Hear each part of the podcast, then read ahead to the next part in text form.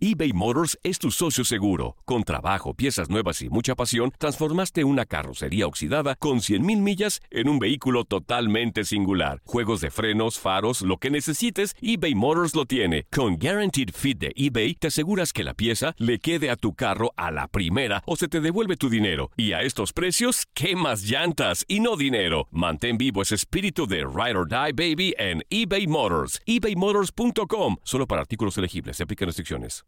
Aloha mamá. Sorry por responder hasta ahora. Estuve toda la tarde con mi unidad arreglando un helicóptero Black Hawk. Hawái es increíble. Luego te cuento más. Te quiero. Be All You Can Be, visitando goarmy.com diagonal español. Hacer tequila, Don Julio, es como escribir una carta de amor a México. Beber tequila, Don Julio, es como declarar ese amor al mundo entero. Don Julio es el tequila de lujo original, hecho con la misma pasión que recorre las raíces de nuestro país. Porque si no es por amor, ¿para qué? Consume responsablemente. Don Julio Tequila, 40% alcohol por volumen, 2020. Importado por Diageo Americas, New York, New York. When you buy a new house, you might say, Shut the front door! Winning! No, seriously. Shut the front door. We own this house now. but you actually need to say, Like a good neighbor, State Farm is there. That's right. The local State Farm agent is there to help you choose the coverage you need. Welcome to my crib. no one says that anymore, but I don't care.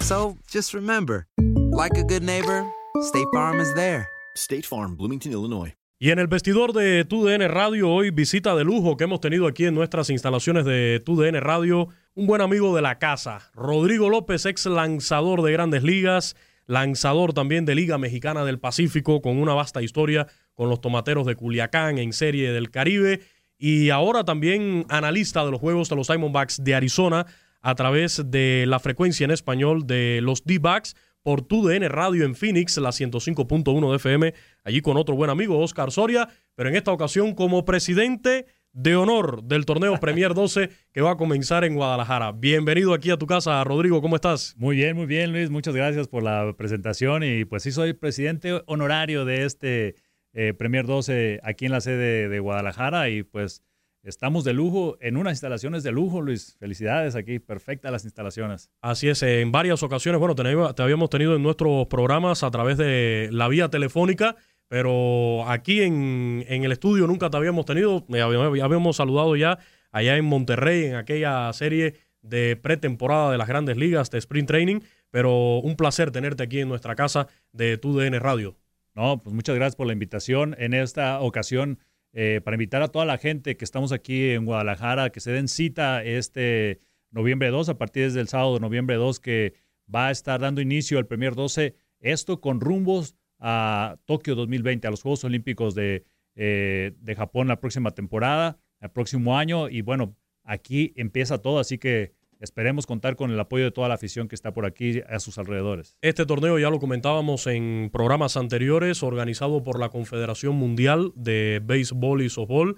Muy importante, va a ser el regreso del béisbol a Juegos Olímpicos desde Beijing 2008 y la selección mexicana llega con muchachos jóvenes, pero se va a enfrentar, creo yo, a equipos ya de un tanto de experiencia hasta cierto punto. Ayer yo estaba en el entrenamiento y durante el juego de preparación entre Estados Unidos y Holanda y escuchábamos voces latinas en ese equipo de Holanda, muchos hablando español, o sea que son de estas islas del Caribe, peloteros que después vemos como el propio Didi Gregorius, eh, Kenley Jansen, que están en las grandes ligas con protagonismo. Así es, bueno, es que de inicio dices Holanda, bueno, y te imaginas a la naranja mecánica de aquellos años en el Mundial. Piensas en soccer, creo yo, cuando estás pensando en la delegación holandesa, pero no, es precisamente esas islas eh, eh, de las Antillas que, que, han producido peloteros de, de calidad eh, para el mejor béisbol del mundo, como los que mencionas en este momento, y entre ellos, en este, en este seleccionado que manda Holanda viene Jair Jurgens, que es un pitcher que, tiene, que tuvo mucha experiencia como pitcher grandes ligas, incluso fue el abridor número uno para los Bravos de Atlanta, así que también vienen con mucha, eh, pues con mucho camino recorrido los holandeses y que muchos de ellos eh, participan en las ligas menores de los Estados Unidos. Y recordar que en el Clásico Mundial pegaron varios sustos, pegaron varias sorpresas, o sea que el nivel no está fácil y bueno, Y eso todavía que no contamos los otros dos equipos que están en el grupo de México, que es República Dominicana y son los Estados Unidos. Así es, Estados Unidos que venía con Joe Girardi primero como manager a última hora debido a estas negociaciones con los Phillies de Filadelfia que finalmente fructificaron, va a ser el, próximo manager de los Phillies. Eh, no viene Joe Girardi, pero si viene otro ex Yankee de, de Nueva York al frente de los Estados Unidos. Ayer tuvimos la oportunidad de verlo allí dirigiendo también a este grupo de jóvenes peloteros. Sí, este, el, nombre se me complica, Brosen, ¿no? Se, se, pronuncia algo así, pero sí, este, este que jugador que fue tercera base de los Yankees de Nueva York, mucho antes de que llegara desde luego Aaron Boone o posteriormente Alex Rodríguez, vivieron también sus buenas épocas con esos tricampeonatos que tuvieron los Yankees de Nueva York, así que tiene vasta experiencia definitivamente el manager y también viene asesorado por Willie Randolph, que también es una es una, un, personaje importante en el béisbol de Estados Unidos. Y, buenos jugadores, veteranos. Viene, por ejemplo, Clay Richards, este lanzador zurdo que tuvo buenas temporadas con los padres de San Diego. Eh, y vienen ahí prospectos, prospectos que están rankeados dentro de los mejores en el béisbol de ligas menores de Estados Unidos. Y que por lo menos ayer la oportunidad, lo poco que tuve de tiempo para ver a la selección de Estados Unidos se ve muy contundente, se ve muy integrada y se ve que está en buena forma cada uno de estos eh, elementos que forman parte de los Estados Unidos. Sobre la selección de México, Rodrigo, es una selección joven, peloteros jóvenes, pero sabemos este equipo me imagino que traiga la base de los peloteros que estuvieron en el Mundial Sub-23 y que ganaron el título recientemente, apenas el año pasado. A muchos de esos peloteros lo hemos visto en Liga Mexicana de Béisbol y también en Liga Mexicana del Pacífico. Sí, está, por ejemplo, eh, Pony Quiroz, ¿no? Que la verdad que este muchachito se ha hecho nombre en el béisbol gracias a, su buen trabajo. Él fue firmado por los Medias de Boston, después fue cambiado para los Padres de San Diego y se ha abierto paso. Dio mucho de qué hablar en esta temporada.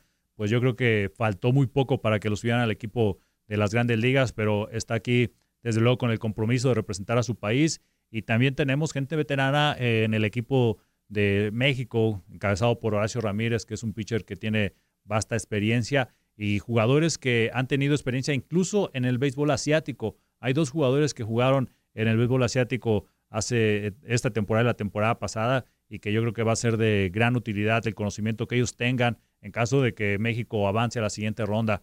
Y pues ahí yo creo que muchos de ellos que se quieren abrir paso en el béisbol internacional, que van a estar representando incluso por primera vez a un equipo mexicano, se van a poner la cabeza por primera vez. Y pues qué mejor que sea aquí en, tierra de mexicanos, en Guadalajara, que pues definitivamente eso todavía te impulsa un poquito más, eso te da una motivación extra y eso yo creo que eso es por lo menos lo que yo espero de que pueda mostrar el equipo mexicano ese orgullo de ponerte tu camisa y jugar para tu país. Y más eh, el hecho también de que está la motivación de poder asistir a unos Juegos Olímpicos. En el caso del béisbol sabemos el máximo nivel está en grandes ligas, muchos pudieran considerar que es ganar una serie mundial, pero yo he escuchado declaraciones, voy a poner solo dos ejemplos, de dos cubanos, el caso de Julieski Burriel y de propio Orlando El Duque Hernández, que dicen que sí, ellos ganaron series mundiales, pero que estar en unos Juegos Olímpicos es algo realmente incomparable.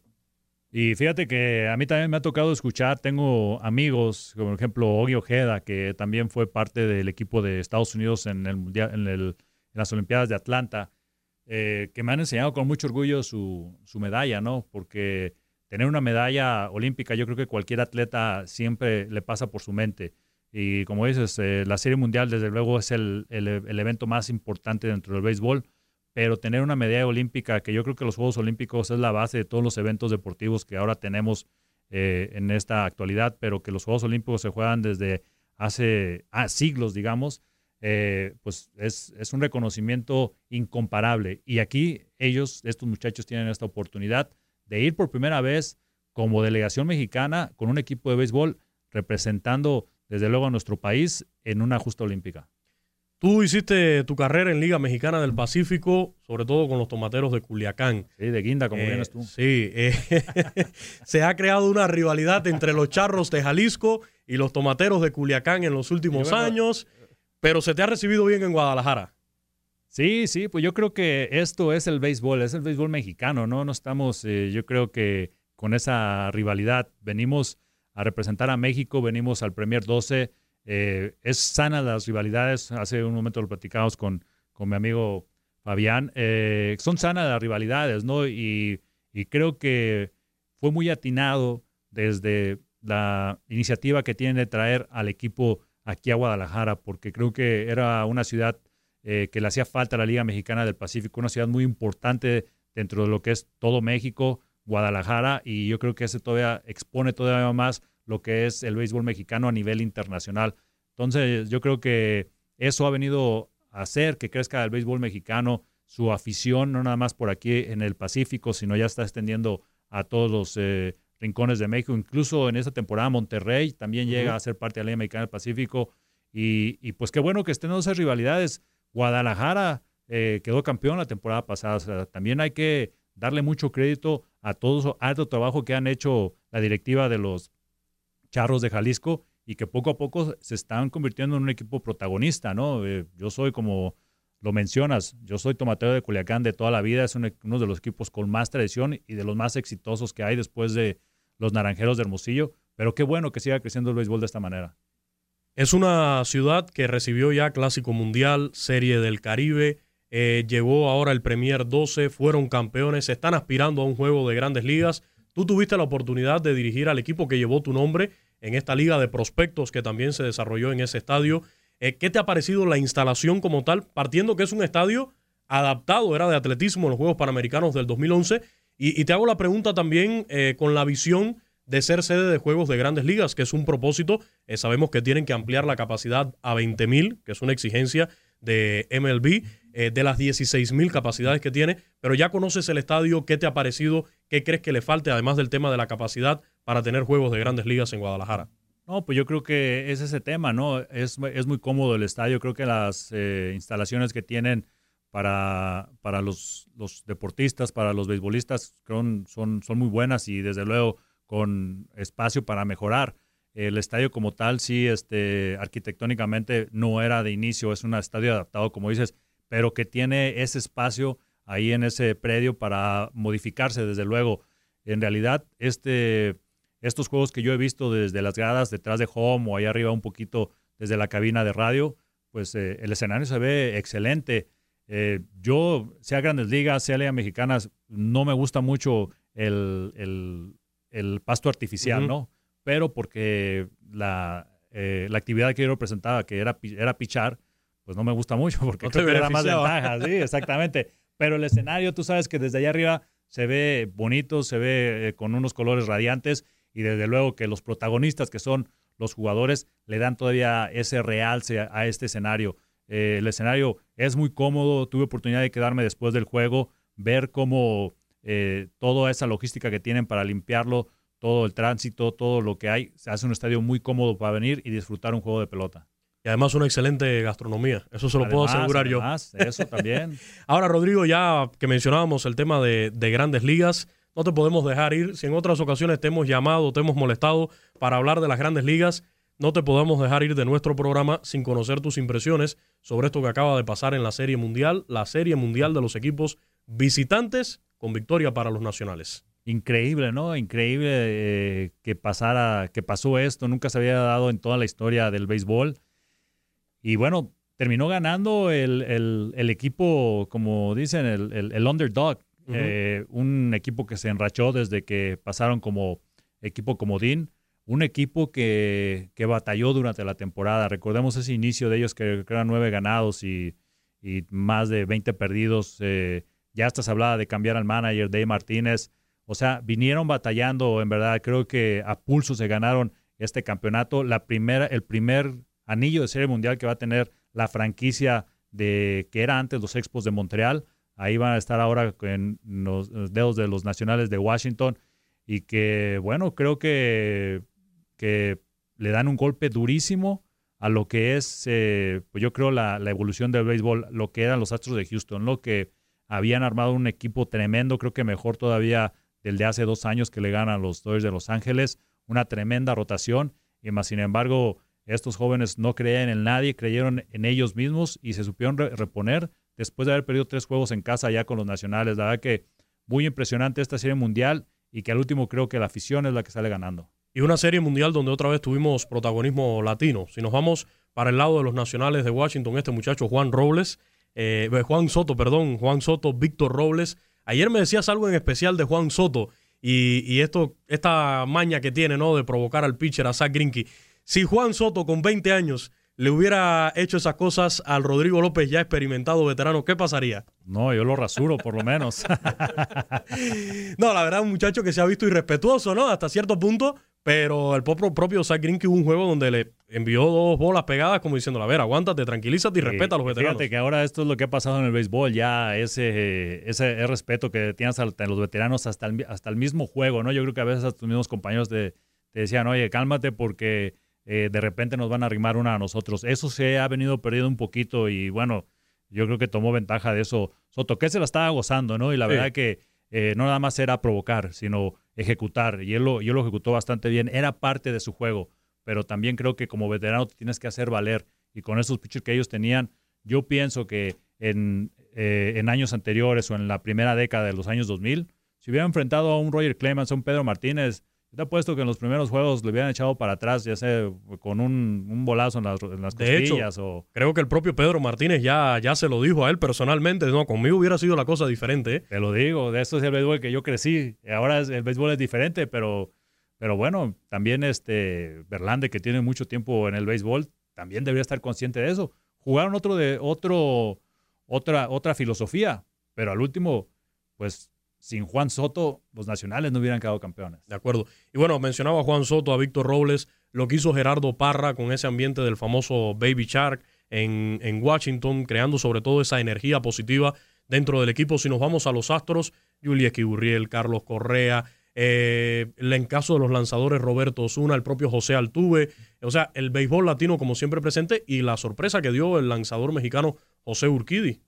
Así es, eh, Luis, pues como sabes, cada año creo que en promedio crece eh, el, béisbol latino.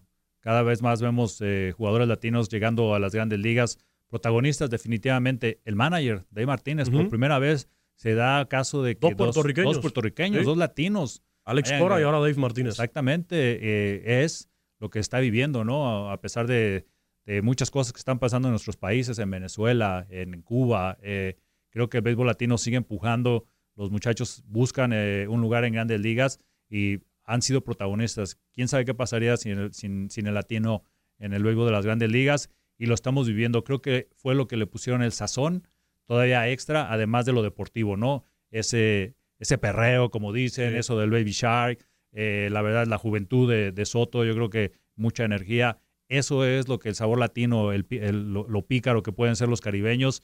Y creo que a lo último es lo que está necesitando todavía más el béisbol. El béisbol ha crecido en cuanto a nivel eh, global y nivel internacional, pero luego hemos visto que las aficiones han, han bajado un poquito, las asistencias han bajado un poquito a los estadios. Mas, sin embargo, creo que esto ayuda bastante a que siga creciendo el béisbol. ¿Hubiera traído a Gerrit Cole para este juego 7 a relevar? Sí, yo es, la, es la pregunta del día de hoy, sí. Uf, no, yo lo hubiera traído. Claro que sí. Este, desde, desde el inicio lo vimos calentar en la quinta entrada, que es la interrogante. ¿Está o está disponible? Yo sabía que iba a estar disponible porque es un juego de la Serie Mundial. Me hace recordar esa Serie Mundial de el 2001 cuando los eh, Diamondbacks le ganan a los Yankees, que pichó Kurt Schilling y pichó Randy Johnson y Randy Johnson se volvió a subir todavía al séptimo, al séptimo juego. Entonces yo digo, bueno, aquí hay que echarle toda la carne al asador y es tu mejor brazo, es un mejor eh, a lo mejor no ibas a tener a un Garrett Cole a un 100%, pero creo que Garrett Cole a un 80% iba a ser mejor que varios de los que estaban ahí en ese momento. Y no digo por el talento, simplemente por este momento que está viviendo Garrett Cole. Garrett Cole te puede tirar un picheo en medio y se lo iban a fallar. Simplemente el hecho de que está viviendo una tremenda temporada, un tremendo playoff, eso podía ayudar. Y en el estado anímico, la impresión, el impacto que puede tener él en la loma ante el otro equipo pudo haber sido clave también. Y ya por último, Rodrigo, los Diamondbacks de Arizona. ¿Qué pasó este año con los D-Backs? Se le va a Zach Greinke, eh, un equipo que hasta hace un par de temporadas estaba dando batalla en esa división oeste de la Liga Nacional.